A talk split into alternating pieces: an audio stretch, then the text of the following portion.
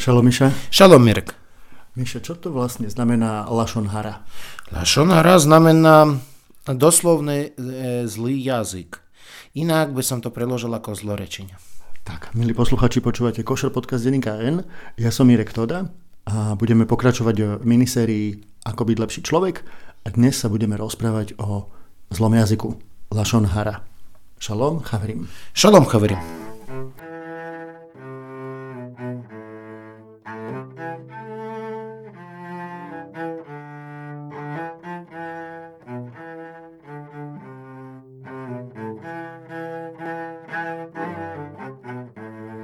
Miša, tak na začiatku by sme si mohli trochu vlastne zadefinovať tú terminológiu, ako si povedal, že Lašonhara doslova znamená zlý jazyk, ale ten môže mať rôzne podoby.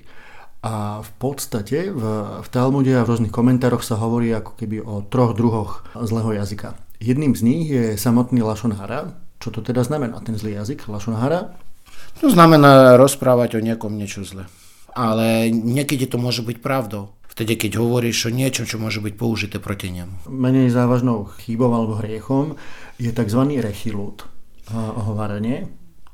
Áno, hovorenie, áno, je to je už e, akoby druhá úroveň, väčšia úroveň, vtedy, keď vlastne ohovoráš niekoho ne, z, povieme, z tretieho osobu, rozprávaš o, o niekom a to sa pošíruje. Tak a potom ešte veľmi zaujímavé, asi najvážnejšie, najvážnejšie narušenie zlého rozprávania je tzv.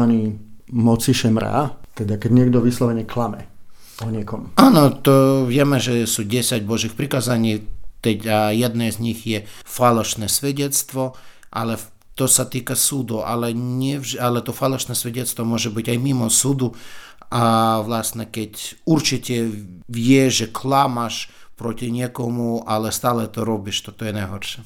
No ale poďme späť k Lashon Hara. Pri ňom je zaujímavé, že v podstate sa ho človek môže dopustiť aj vtedy, keď vlastne vôbec o nikom neklame, že hovorí absolútnu pravdu, ale umyselne alebo možno niekedy aj neumyselne tým ubližuje niekomu druhému. Áno, určite.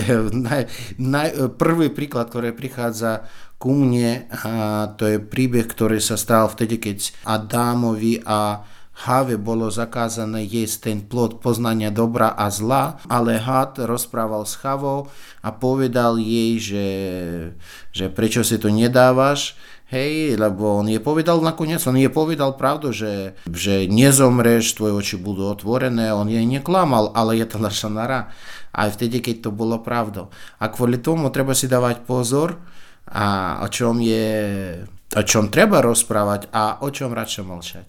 Tak a my si prečítame z žalmu číslo 34. Maha ish hechafetz chaim, ohev yamim lirot tov, נצור לשונך מרע ושפתיך מדבר מרמה. סור מרע ועשה טוב, בקש שלום ורדפהו. Tak to bol žalm 34. Konkrétne sa v ňom hovorí toto. Kto je ten muž, čo si oblúbil život a miluje dni, v ktorých by zažil dobro? Chráň si teda jazyk pred zlom, svoje pery pred lživými rečami. Odvráca od zla, konaj dobro, hľadaj pokoj a usiluj sa oň. Áno, to je zaujímavé a vlastne tu je napísané, že treba, treba si dávať pozor, čo, čo tvoj jazyk, ako tvoj jazyk, e, aké slova tvoj jazyk by používal a ako by to bolo niečo samostatné, ale samozrejme jazyk je pokračovaním našich myšlienok a tak ďalej. Ale čo je zaujímavé, je, že tam je napísané, ten jazyk je najprv za permi, po druhé je za zubami. To sú vlastne tie akoby dve brány, dve steny. A jazyk je za dvoma stenami, aby si povedal niečo zlé, treba prejsť cez jednu stenu a cez druhú stenu. Vlastne to znamená, že určite keď o niečom hovoríš alebo niečo píšeš, treba si dávať pozor a predchádzaš cez e, tie obmedzenia, ktoré by mali ťa upozorniť, čo, radšej, čo, o, čom lepšie, o čom je lepšie nerozprávať. No a najlepšie sa Lashon Hara vysvetľuje na príbehoch a my si s rabinom Mišom Kapustinom o nich samozrejme niečo povieme. A jeden z nich vyberám z knihy rabinskej múdrosti od Jakoba Petuchovského je o verejnom zahambení. Zatiaľ, čo v dnešnej dobe sa zahambenie obvykle spája s začervenaním sa zahambeného, starí rabíni si všimli, že ten, kto je zahambený, tiež zbledne. Práve toto zblednutie im poskytlo tiež výraz pre zahambenie. Znel takto. Nechať zblednúť tvár svojho blížneho. Týmto spôsobom sa potom verejné zahambenie nejakého človeka tiež uviedlo do spojitosti s preliatím krvi. Jeden z Tanajtov prehlásil v prítomnosti Rava Nachmana Barícaka toto. Zahambí, ak niekto verejne svojho blížneho, je to ako keby prelial jeho krv. Rav Nachman k tomu poznamenal. To si povedal správne, pretože pri jednej takej príležitosti som videl, ako sa z tváre zahambeného vytratila červeň a jeho tvár zbelela. Takže v tomto príbehu vlastne prirovnávajú Lashon Hara k vražde. Áno, vlastne aj fyzické slovo môže byť použité ako zbraň. A v Talmude o tom je napísané, že ten, kto rozpráva v Ríme, zabíja v Damašku to vlastne vieme, že, v, že tie, a je to nebezpečnejšie ako, neviem, ako nejaká obyčajná zbraň, ako meč, alebo ako, ako lúk. A podľa Talmudu to je ako zbraň, ktorá zabíja na väčšej, väčšej dĺžke, ja neviem.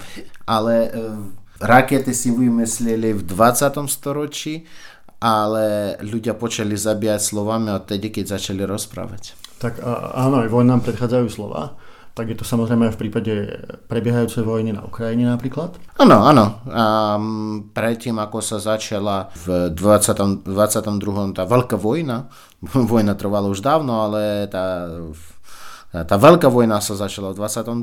roku a predtým určite bola retorika, ale čo bolo zaujímavé, retorika bola, že vojna určite sa nezačne. Áno, oni v podstate, keď tajné služby západné tvrdne hovorili, že už sa to chystá každým dňom, tak stále tvrdili, že že nezautočia, čo sa o pár dní ukázalo ako klamstvo. Určite, určite, no ale to je, to je, to je ďalšia téma pre klamstvo. Hej. A keď si vlastne čítal Žalm 34, a tak niektorí posluchači si možno všimli, že si povedal slovo Chafec Chaim, čo vlastne znamená, čo je v tom verši, kto je ten muž, čo si obľúbil život. Obľúbil život Chafec Chaim. Áno, to je ten, kto miluje, miluje život. Tak a ja to nespomínam náhodou, pretože je, takisto sa volá aj kniha slávneho rabina Israela Meira Kagana, ktorý takto pomenoval knihu, v ktorej sa venuje Lashon Hara a tam spísal všetky možné pravidlá o tom, čo je to Lashon Hara a aké rôzne prehrešky môže človek svojim jazykom urobiť. Ja vlastne zacitujem z tej knihy Chafetz Chaim, kde sa konkrétne hovorí. Je zakázané rozprávať ponižujúco o svojom priateľovi, aj keď ide o absolútnu pravdu. Áno, toto je veľmi zaujímavé. Veľmi, lebo často ľudia si predstavujú, že ak je to pravda, treba ju povedať. Alebo ak je to klamstvo, tak netreba, to, netreba o tom rozprávať. Ale nie je to tak jednoduché. Je to, podľa mňa je to príliš primitívna logika. Lebo aj pravda môže zabiť. A kvôli tomu treba si dávať pozor. A komu hovoríš tú pravdu, a keď hovoríš tú pravdu, aké slova používaš tedy, keď ju hovoríš. A, lebo aj pravda môže byť veľmi nebezpečná. Napríklad, keď tvoj priateľ, že vidí, že on dáva si nejaké zlé oblečenie alebo niečo zlé a vyzerá kvôli tomu zlé a v zlý spôsob reprezentuje tvoju firmu alebo ešte niečo,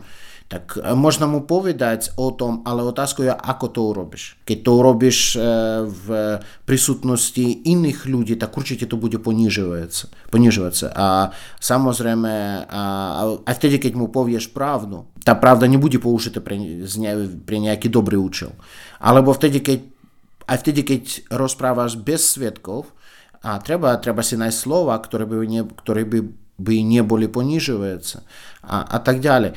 A, a treba si nájsť správny moment času, keď to povieš. A tak ďalej. Vlastne nie je to len o pravde a klamstve.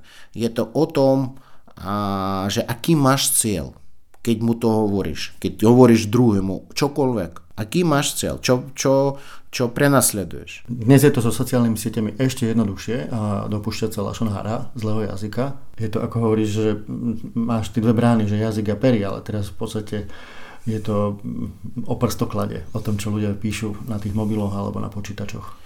Áno, lebo dnes, hej, ľudia sa, že majú väčšiu a väčšiu distan, distancu medzi sebou a menej a menej rozprávajú jeden s druhým. A, a dosť veľa píšu a veľa ľudí žijú v tých sociálnych sieťach a čítajú všetko, čo sa píše tam a, a tak ďalej a ešte pridávajú k tomu viac.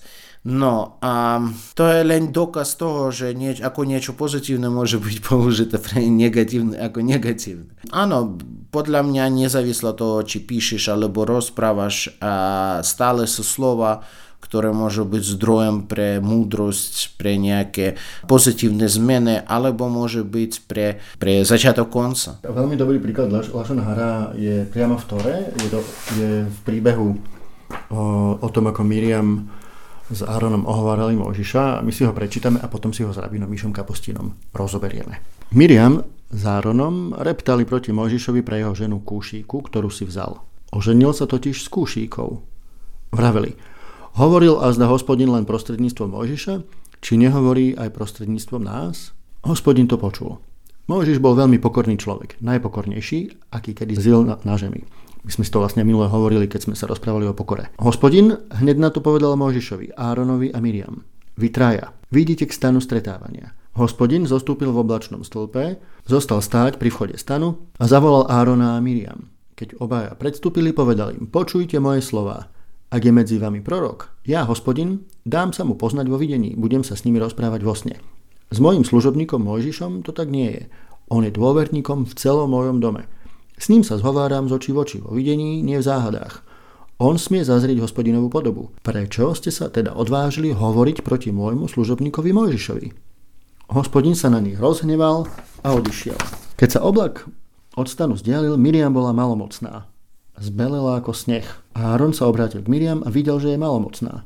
Vtedy Áron povedal Možišovi, môj pán, prosím, nedaj nám znášať trest za hriech, ktorého sme sa nerozvážne dopustili.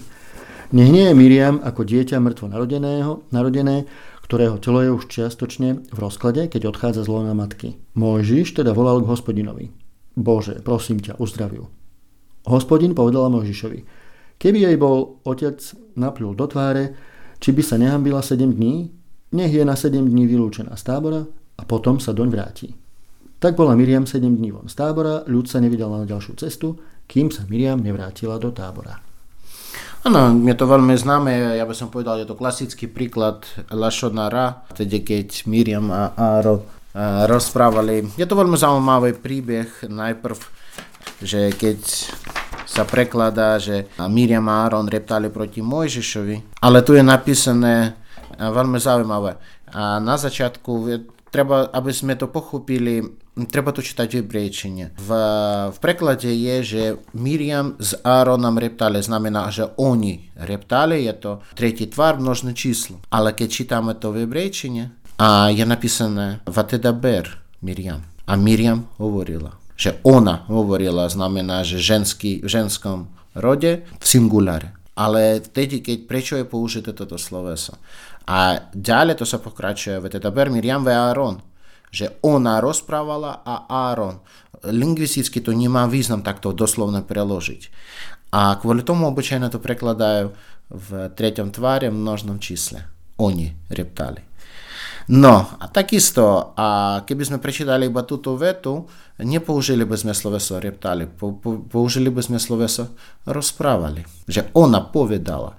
A vlastne vtedy, keď rozprávame, vtedy, keď niečo povieme, môžeme naraz aj reptať. Lebo tiež aj to, aj jedna, aj druhé slovo. Toto je zaujímavé. A po druhé, môžeme sa opýtať, že dobre, že, oni, že im sa nepáčila jedna žena, ktorú zobral Mojžiš, ktorá bola kušíka. Vlastne zem Kuš podľa rôznych židovských textov to je k juhu od Egypta. Vlastne tak sa, to, tento význam sa používa pre krajinu Etiópiu ale a nič, v iných textách nič nevieme o tom, že ako by Mojžiš mal nejakú ženu z Etiópie, čo to bolo, nejaká aféra mimo, mimo manželstva, alebo čo, nie je to úplne jasné. Na to máme komentáre. Podľa jedného komentára im sa nepáčila jeho legitimná manželka, ktorá sa volala Cipora, ale vieme, že ona nepochádza z toho územia z Kúšu. Ona pochádza z územia Midian. Ale prečo, prečo oni rozprávali, že ako by bola kušíka? Lebo to sa vysvetľuje, že ona mala tmavú, tmavú kožu. Pokožku. Áno a vyzerala ako by bola z Afriky. No podobné veci môžem počuť, že vtedy, keď vieme, že niekto nepatrí do nejakého národu, ale nemáme radi ten národ, tak povieme, že aha, on je ten, ako by, bol, ako by patril do nejakého národa, aj vtedy, keď formálne do neho nepatrí. A podľa mňa v rôznych kultúrach máme niečo, pod, máme podobné porovnania. Myslíš, že sa zachovali rasisticky? Určite. A keď, a keď sa hovorí o jeho žene, a o Cipore. Ale je iný komentár. Podľa iného komentára je to úplne naopak. Že on si zobral, že Mojžiš si zobral druhú ženu. Áno, bolo to, vtedy to bolo dovolené mať viac ako jednu ženu. A tá druhá žena pochádzala zo zemia Kúš. A im sa nepáčila, že on to urobil proti, akoby, že na čo, si, na, na čo on to urobil vtedy, keď má manželku Ciporu, že nie je to spravodlivé voči nej a vlastne vidíme niečo úplne odlišne. Ale v čom je najväčší problém? Nie je to o tom, že či oni mali pravdu alebo nemali pravdu. Toto je druhoradné. A otázka je, že vždy na všetko máme nejakú príčinu alebo príčiny. A príčinu čítame v ďalšej vete. Keď sa hovorím, Hovoril azda hospodin prostredníctvom Mojžiša, či nehovorí aj prostredníctvom nás. Inak to ukazuje, že príčinou pre ich slova bola zavisť. Lebo vlastne Mojžiš, on bol vždy viditeľný, a vždy on mal nejaký iný status a oni vlastne povedali, že áno, on rozpráva s Bohom, aj my rozprávame s Bohom a my komunikujeme s Bohom, teda prečo on, prečo je mu dovolené robiť nejaké veci, lebo aj my.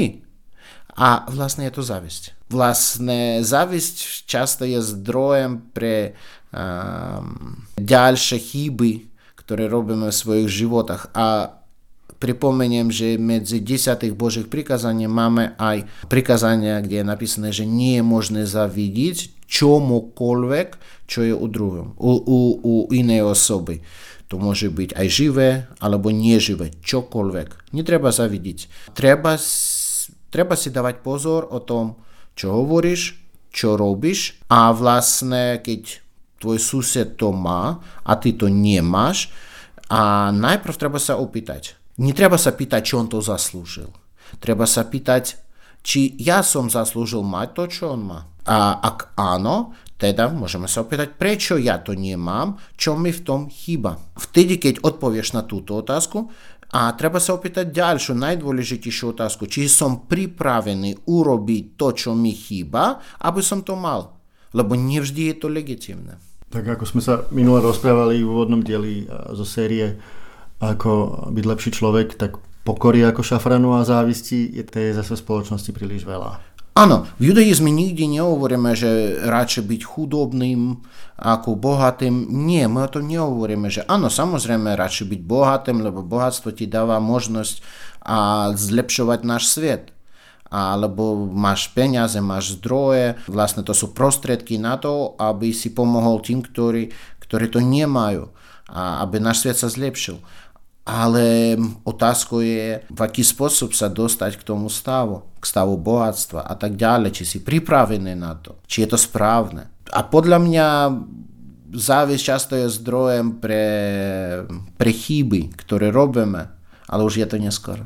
Uh, Miša, a kde je vlastne tá zdravá miera toho rozprávania? Lebo ono by sa ten Lašon Hara, príkazy Lašon Hara dali vziať tak absolutisticky, že človek by sa bál čokoľvek povedať, aby tým náhodou niečím nespôsobil a to by mohlo vlastne sklznúť do takého extrému, že, že by vlastne mlčal. A presne tak, sú, um, sú chazilské skupiny, ktoré, ktoré vnímajú to veľmi maximalistické, znamená, že oni sa snažia vôbec nerozprávať o iných ľuďoch vôbec nič, lebo často sa hovorí, že keď napríklad máme pohreb, aha, sú a, a ľudia hovoria nejaké reči, vtedy je nejaké mm, známe práve, existuje známe pravidlo, že o zosnulom hovoríš len dobre alebo nič. Vlastne áno. A to je vlastne, to ukazuje, nie je to len o ňom, ale aj o nás. A o tom je veľmi zaujímavý vtip. Ja si myslím, že som ho niekedy povedal a vtedy, keď zomera zlá, zomera zlá osoba a rabín, ktorý o ktorého očakáva, že povie príhovor, vôbec netuší, čo povedať. A no, prichádza ten moment, keď všetci, z, uh, všetci sa tešia, čo on, on, on, on, on o ňom povie tak on hovorí, no všetci ste ho poznali toho pána a čo mám o ňom povedať. Že, ale na druhú stranu porovnanie so svojím bratom on nebol taký zlý. Vlastne vždy môžeme porovnovať. Tak keď sa vrátime k tejto otázke, o čom sa, sa dá rozprávať, o čom sa nedá rozprávať, a maximalistické tie chasidy nerozprávajú o iných ľuďoch nič. Snažia sa nerozprávať nič. Lebo aj vtedy, keď hovoria niečo dobré, aj toto môže byť použité ako, nie, ako zdroj pre niečo zlé. Alebo viete, význam dobro a zlo je veľmi, sú veľmi relatívne. Určite existuje nejaké, nejaké univerzálne dobro a univerzálne zlo, kde nikto nebude spochybňovať, či je to dobro alebo je to zlo, ale väčšinou je to veľmi relatívne. To, čo je pre mňa dobro, môže byť zlom pre, iné, pre inej osoby. To závisí. Na, na, najlepší príklad, keď idem do reštaurácie a ja čítam, čo je tam napísané a tam sú ingredienti, neviem, alergény a tak ďalej, tak ja viem, že to nezaorňa to, čo by som nemohol jesť. A objednám si to, ale na kuchyni si mysleli, že keby dáme tam trošku viac, teď to bude chutnejšie a použijú a, ingredienty. A, a nakoniec za tú istú cenu všetko vyzerá dobre. Ale keď mi to doniesú, ja uvidím, že tam je hore trochu slanina, ktorá nie je, ktorá nie je v, v jedálnom listku napísaná. A, a ja už to nesmiem jesť ale na kuchyni nerozumie. Urobili dobrú vec, ale pre mňa je to zlo. Takže ako k tomu pristupuješ, Miša? A ja snažím sa, snažím sa si dávať pozor. Snažím sa si dávať pozor a vtedy, keď vidím, že som urobil chybu, a snažím sa to opraviť e, najrychlejší spôsob, pokiaľ si pamätám všetky podrobnosti. Máš tu potom ešte veľmi pripravený zaujímavý citát z druhej knihy Mojžišovej o tom, že nerozširuj ktorej pointou je to, že nerozširuj nepravdivú správu. Nespolčuj sa so svojvoľníkom, aby si nemusel krivo svedčiť. To je vlastne dnes veľmi aktuálna vec, lebo ľudia, ktorí často lajkujú a šíria rôzne nepravdy, hoaxy, len znásobujú to lašonhara. Presne tak. Presne tak. Lebo dnes žijeme vo svete, kde ťažšie a ťažšie vedieť o tom, čo je pravda a čo je klamstvo lebo a, klamstvo predstavuje ako pravdu a naopak. Je to veľmi ťaž, ťažšie a ťažšie to rozlišovať. A, na, a kvôli tomu, keď ľudia niečo podporujú alebo niečo odmietajú, a ja by som odporúčil sa pýtať otázku. A do akej hĺbky vedia o tom, že je to pravda. A aké dokazy majú. A keď často ponúkajú nejaké dokazy, tak treba ísť za tými dokazmi a skontrolovať ich, či ten dokaz vôbec existuje. Lebo vieš, že e, my najmä v tých krajinách, ktorí boli pod totalitou, ľudí učili veriť tomu, čo je napísané. A keď jednotlivec číta nejaké noviny, tak on si nevie predstaviť, že to môže byť klamstvo. A dopúšťa sa pritom moce šemra? Čiže ešte niečo horšieho, ako je Lašonhára? Áno, áno. Áno, a určite často to klamstvo je, to sa, to, je, to, e, robia to pre konkrétne účely a tak ďalej, ale dnes e, treba si dávať pozor na akúkoľvek informáciu a, a dôverovať e, už tomu, čo je skontrolované. Áno, a nevždy, a nie je to len o pravde. Niekedy aj pravda môže byť povedaná v ten, v ten spôsob, a najmä keď to robia odborníci. E, už pravda vyzerá inak. Lebo viete, keď pozeráme na tú istú vec z rôznych strán, vidíme rôzne veci. Tak, to boli slova rabína Miša Kapustina. Dnes sme sa rozprávali o Lashon Hara, a zlej reči. Na budúce budeme pokračovať v sérii o tom, ako byť lepší človek a budeme sa rozprávať o vlastnosti, ktorá je tiež veľmi dôležitá a tiež z vás urobiť lepšieho človeka a ňou je súcit. Áno, áno, je to veľmi dôležitá vec, ktorá vlastne ukazuje, či sme ľudia. Tak, povieme si ešte jeden vtip, Miša? Jeden si už povedal. Um, áno, no, to bol starý vtip, a, ale poviem niečo nové, čo som nedávno prečítal. a veľmi sa mi páčil. Joža predával na trhu poštového holuba za polovičnú cenu, ale už 15. krát. Počúvali ste Košer podcast denníka N a my vám želáme pekný týždeň. Šavuatov. Šavuatov.